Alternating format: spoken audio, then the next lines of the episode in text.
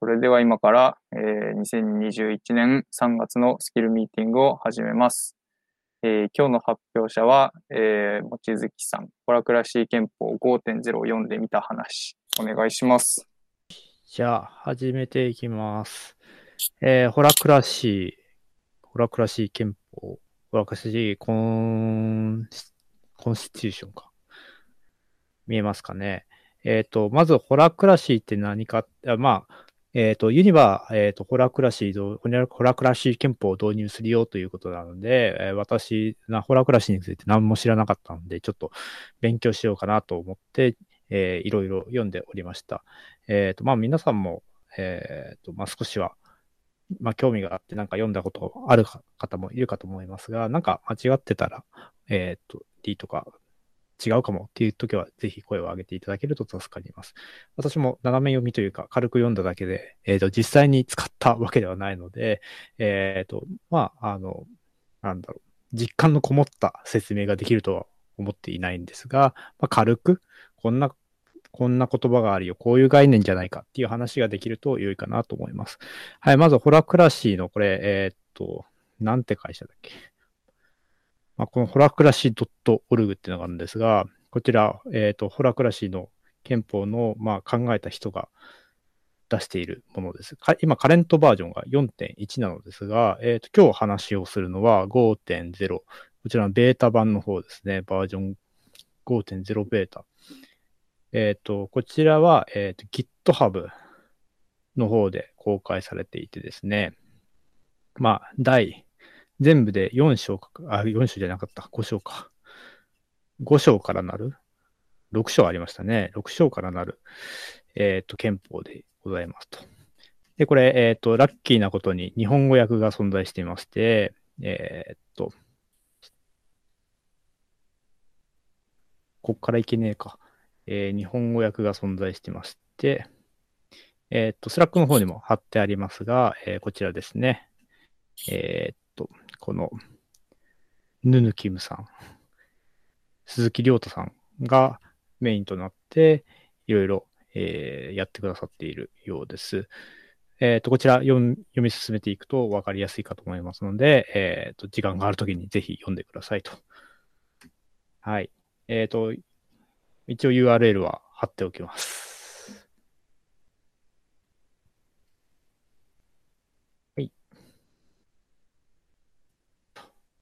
はい。まず、ホラークラシー憲法って何かっていうと、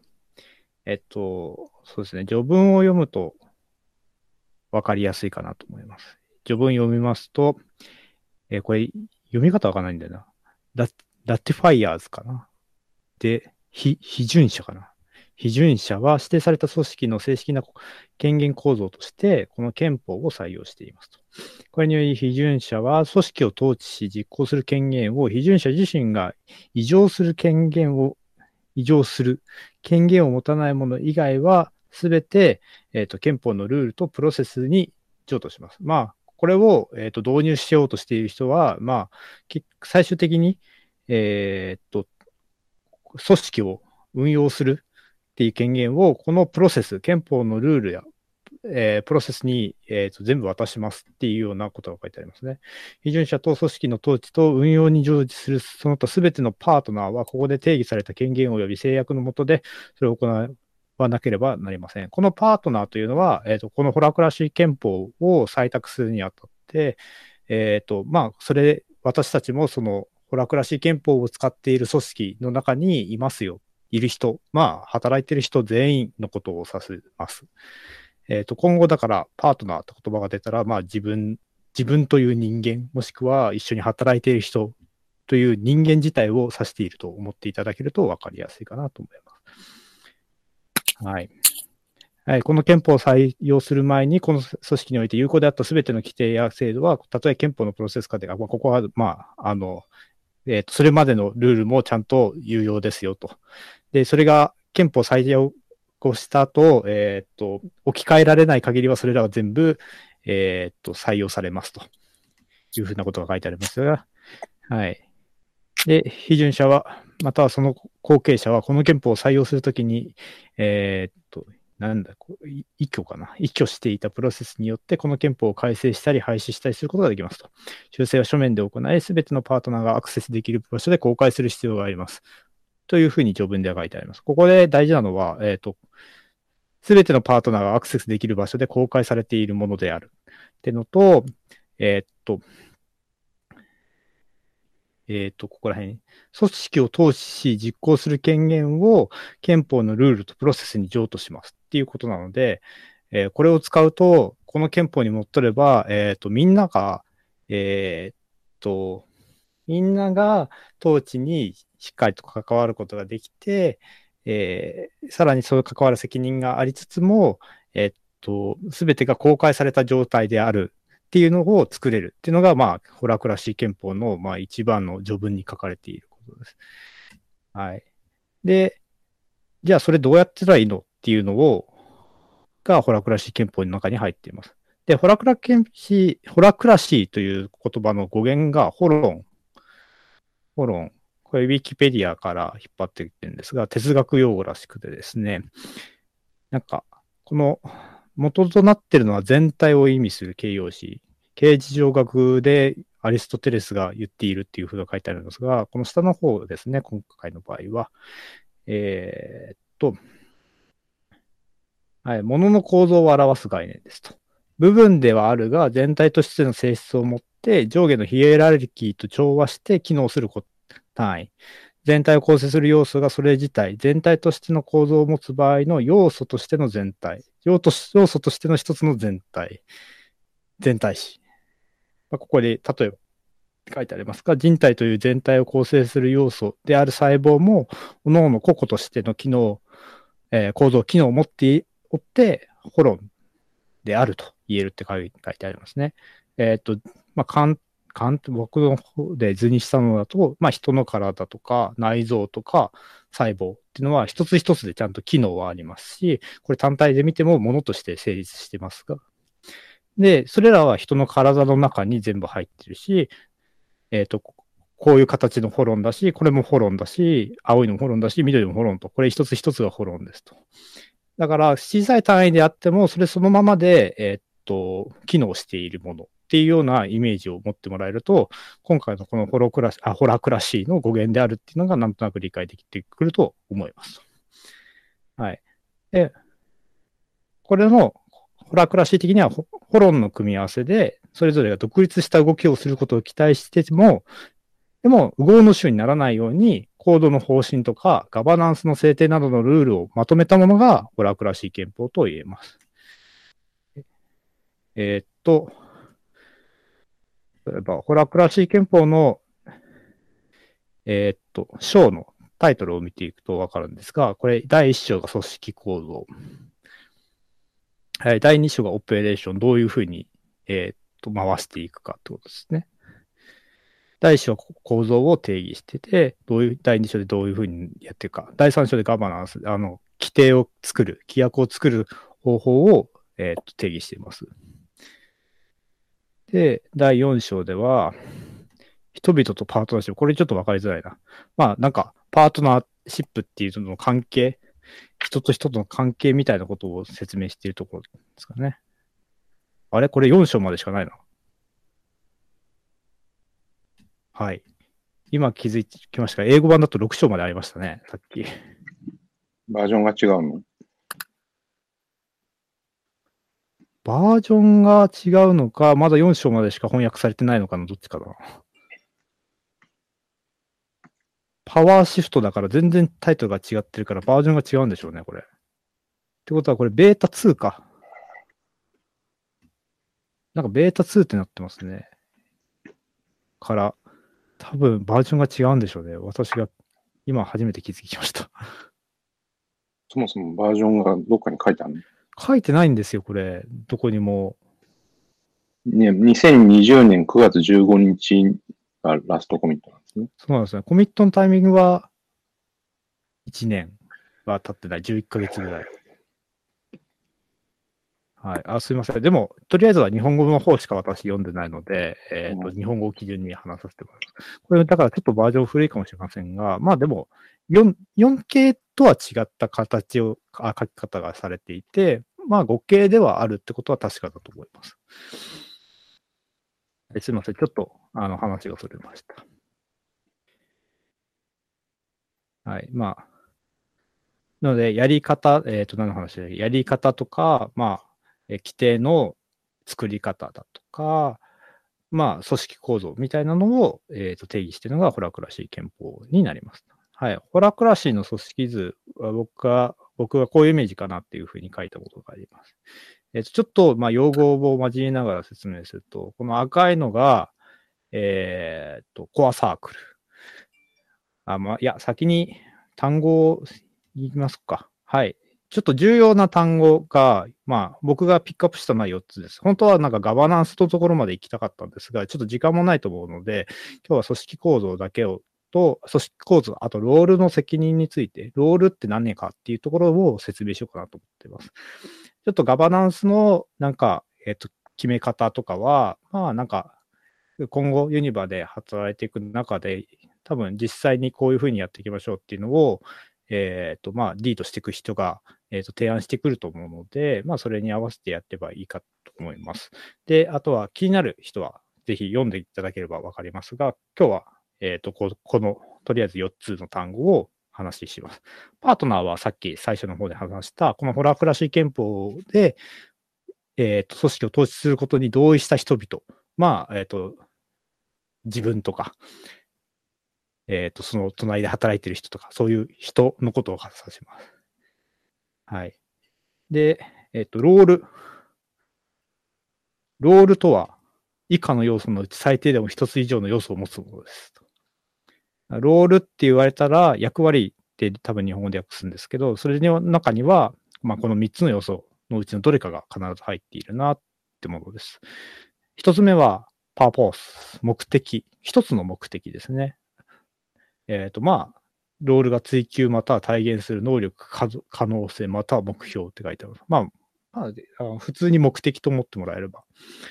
この役割が果たすべき目的っていう風なイメージを持ってもらえば全然問題ないと思います。はい、次、ドメインズ。で、一つまた複数の領域のことですね。で、ロールがその目的のために排他的にコントロールして、所有物として規制する資産、プロセス、またはその他のものとあります。えーっと、なんだろう。えーっと、自分の領域と言えばいいのかな。えーっと、何かに対する決定を、えーするときに、えっと、その領域、え自分がも、そのロールが持っている領域内であれば、そのロールは自由に設計、あ指定できるけど、その領域を持っていない人がそれに対して変更を加えたいっていう場合は、えっ、と、その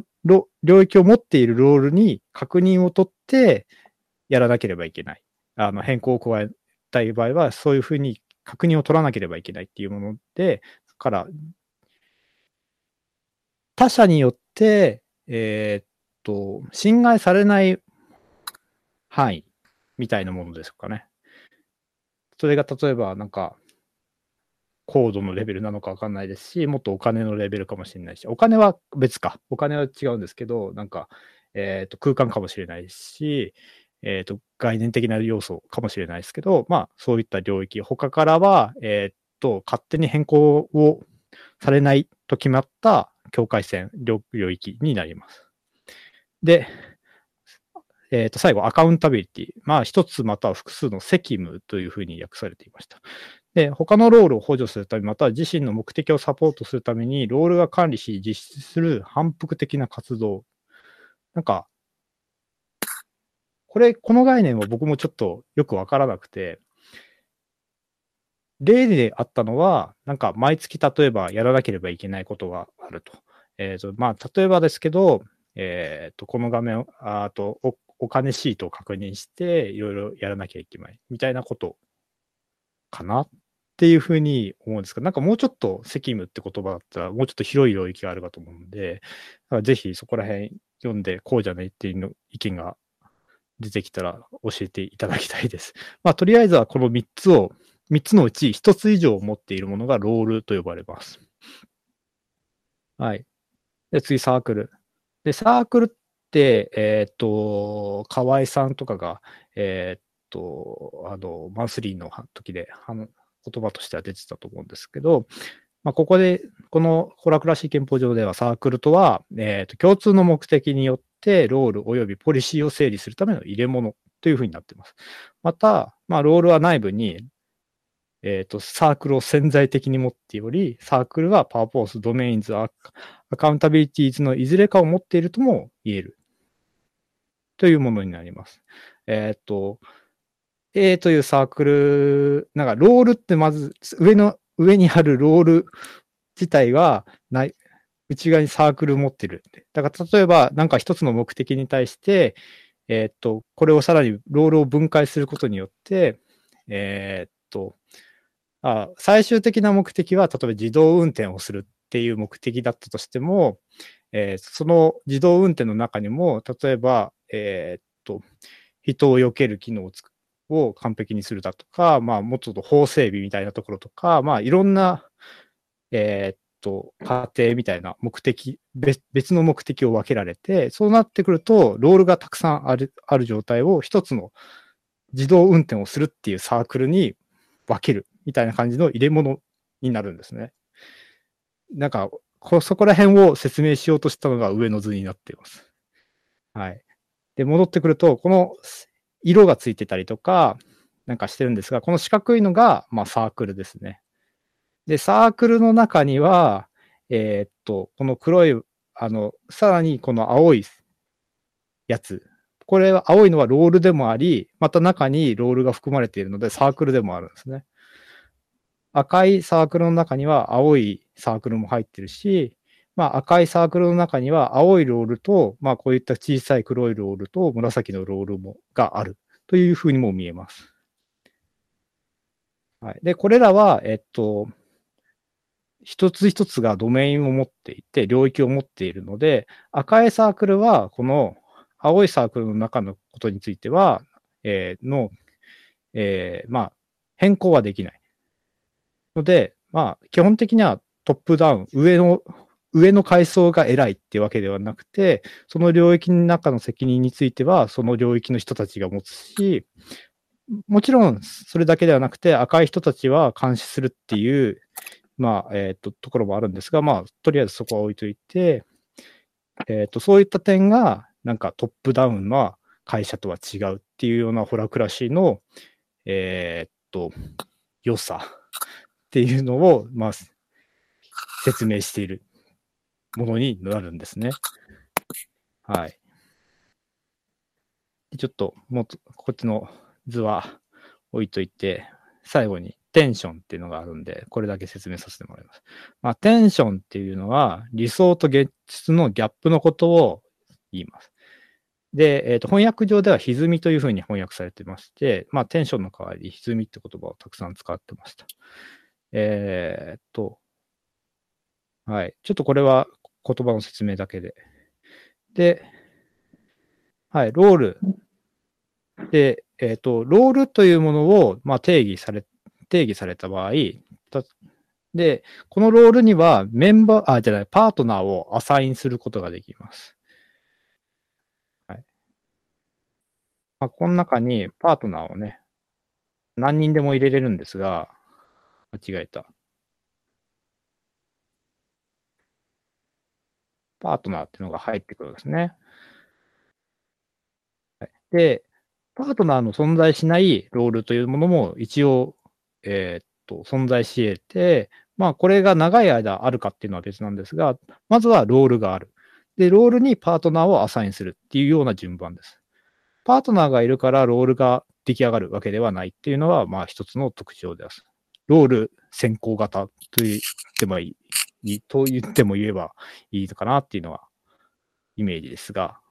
はい。とりあえず、なので、このロールに、えーとアサインされた人、まあ、パートナー、まあ、の責務でもあるし、まあ、ロール自体の、まあ、この場合、ロール、ロールが先行してあるので、ロールの責務について、ちょっと話をしたいと思います。で、ロール責務は、えっ、と、5つの項目で、えっ、と、説明されていました。はい。えー、一つ目、えっ、と、自身のついている、まあ、ロールの目的や責務に存在するテンションを見つけて解決する責任がありますと。はい。えっ、と、だから、えっ、と、ロールでやりたいこと、まあ、ロールが果たさなきゃいけない目標だったり、まあ、責務、さっきの、えっ、と、やらなければいけないことのリストみたいなものについて、現実としてちゃんとやらなきゃいけないのになんかうまくいってないなっていうの状況を見つけなければいけないと。えっ、ー、と、だから、めえっ、ー、と、うまくいってないなっていうのを享受するのではなく、それを見つけて改善していく動きをやらなければいけないっていう責務を負います。はい、次。はい。ロールの目的及び責務をどのように実現するかを定義して、定期的に検討する責任があります。これは、まあ、えっ、ー、と、二つの言葉で説明されていたんですが、A、next action。優先順位を抜きにして、えっ、ー、と、すぐにでも実行できるようなコード。この優先順位を抜きにしてっていうのは、ちょっと、あの、ホラクラシ憲法全部読んでほしいんですが、えっ、ー、と、他人から、えっ、と、依頼された、えっ、と、仕事の方が優先順位が高いみたいな風な説明がありまして、まあ、それ、そっちの方を優先しなきゃいけないので、正確に言ったら、そっちを先にやるアクションだからネクストアクションとも言えそうですけど、この、まあ、言葉上の定義として、ここで言うネクストアクションっていうのは、えー、っと、まあ、次、この目的に対して次にすぐ実行できそうな行動って感じですね。はい、次、プロジェクト。まあ、プロジェクトもその優先順位を抜きに考えればっていうのは同じような意味で、他の優先順位を上げるような、えー、っと、要素があるんですけど、それもまたごめんなさい。今日は時間がないので説明できないんですが、憲法を読んでいただくとして、取り組むべきと思われる特定の成果、えっ、ー、と、ネクストアクションを積みか積み重ねることによって出来上がるもの、成果を定期的に検討して、まあ定義しなきゃいけないと。私は次これやりますよ。で、最終的にはこうなりますよっていうのを、えっ、と、みんなに伝えなきゃいけないし、それをアップデートしていく責任があるというふうに書いてあります。はい。3番目、進行に合わせてプロジェクトごとにネクストアクションを定義する責任があります。えっ、ー、と、まあ、さっき言った通りに、えネクストアクションの積み重ねでプロジェクトできていくので、まあ、一個次のネクストアクションが終わったら、その次、その次、その次っていうのをどんどん定義していかなきゃいけないですよっていうふうに説明されています。次は、えっ、ー、と、自身のロールのすべてのプロジェクトとネクストアクションをリストに記録して追跡する責任があります。えっ、ー、と、またテンションが処理されるまで追跡しなければならないと。さらに、これらのリストを定期的に更新して、ロールが行おうとしている仕事の信頼できる情報源として維持する責任がある。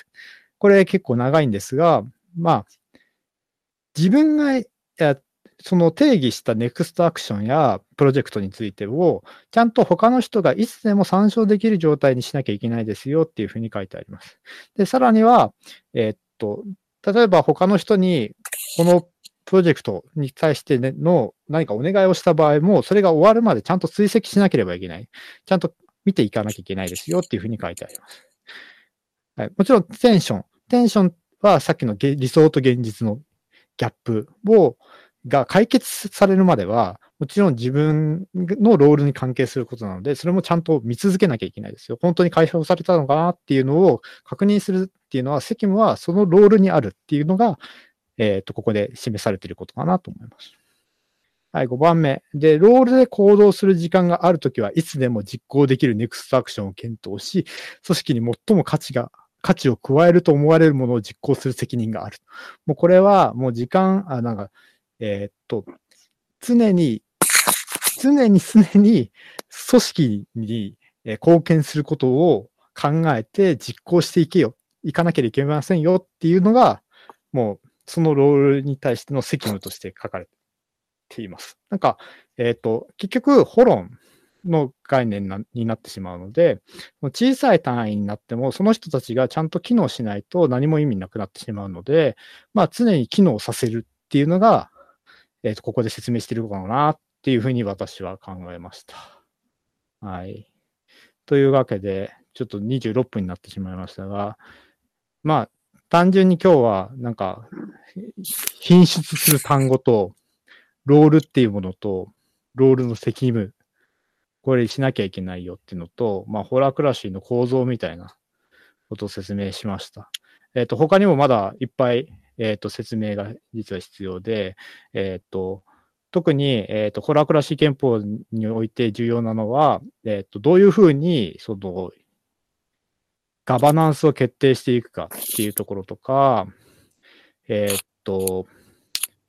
だから最初の説明で序文で読んだ通りに、えーっと、他の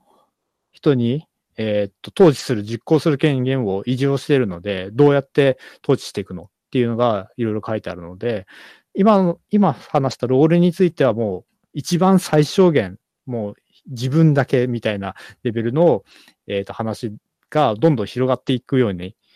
えっ、と、他のところにも波及して影響していくようにするにはどうしたらいいかみたいなことが書いてあると思っているので、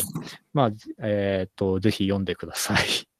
という感じで、なんか質問とかありますでしょうか？はい。はい。村穂さん。えーっと、望月さん以外でも知ってる人がいたら教えてほしいんですけど、ホラクラシーとホラクラシー憲法って違いますか？一緒？ホラ？一緒なんじゃないのかな？なんかホラ、わかんないな。一緒な、一緒じゃないのかな一応、ホラクラシー .org だから、ホラクラシーっていうものがなんか概念としてあるのかな？それを定義してるっていうことだから、ホラクラシー憲法ってものなのかな？なんか、思ったのが、自分はあの、ホラクラシーっていうのを本で勉強というかなんか以前読んだんですよね。で、本ってもう今絶版になってるっぽいんですけど、で、今ネットでホラクラシー5.0っていうのが出てきて、なんか、この5.0は、えっ、と、これまでのホラクラシーの本と内容がまた結構変わっていて、えー、ホラクラシー勉強するのは本じゃなくて、やっぱりその5.0の方を勉強した方がいいっていうことなのかどうなんだろうかっていうのをちょっと疑問に思ったんですね。あ、ちょっとさっきの話、ちょっと話それちゃったかもしれないけど。多分その5.0は、ホラクラシー憲法5.0バージョン、5, 5系っていう意味だと思うので、いや、それはあたアップデートされたホラクラシー憲法。まあ、ホラ だから、なんとなくイメージとしてはホラクラシー憲法とホラクラシーをほぼイコールのものとして扱ってもいいのかもしれないなっていうのは今思いましたけど。なんかホラクラシー憲法がホラクラシーってものの中の話だったら、なんかホラクラシー憲法5、まあちょっとあれだな。うん、なんか、もう少し勉強しよう。他にありますか？はい。で30分になったので、ここら辺で終わらさせていただきます。もうぜ、あのー結構、今気づいて、日本語のやつまだ全部翻訳されてない可能性を感じつつも、あとベータが2に、ベータ2はまた違うかもしれないですけど、とりあえずこれを使うっていう話なので、えっ、と、ぜひ読んでください。はい。えっ、と、なんかホラクラシー憲法の解釈の違いについての解消方法みたいなのも書いてあるので、あれ、こいつ言ってること違うんじゃねっていうところに関しても、また、えっ、と、議論できると思うので、ぜひ読んでください。はい。以上です。ありがとうございました。ありがとうございます。えーこれで全ての発表が終わりましたので、えー2021年3月のスキルミーティングを終わりたいと思います。望月さんありがとうございました。ありがとうございました。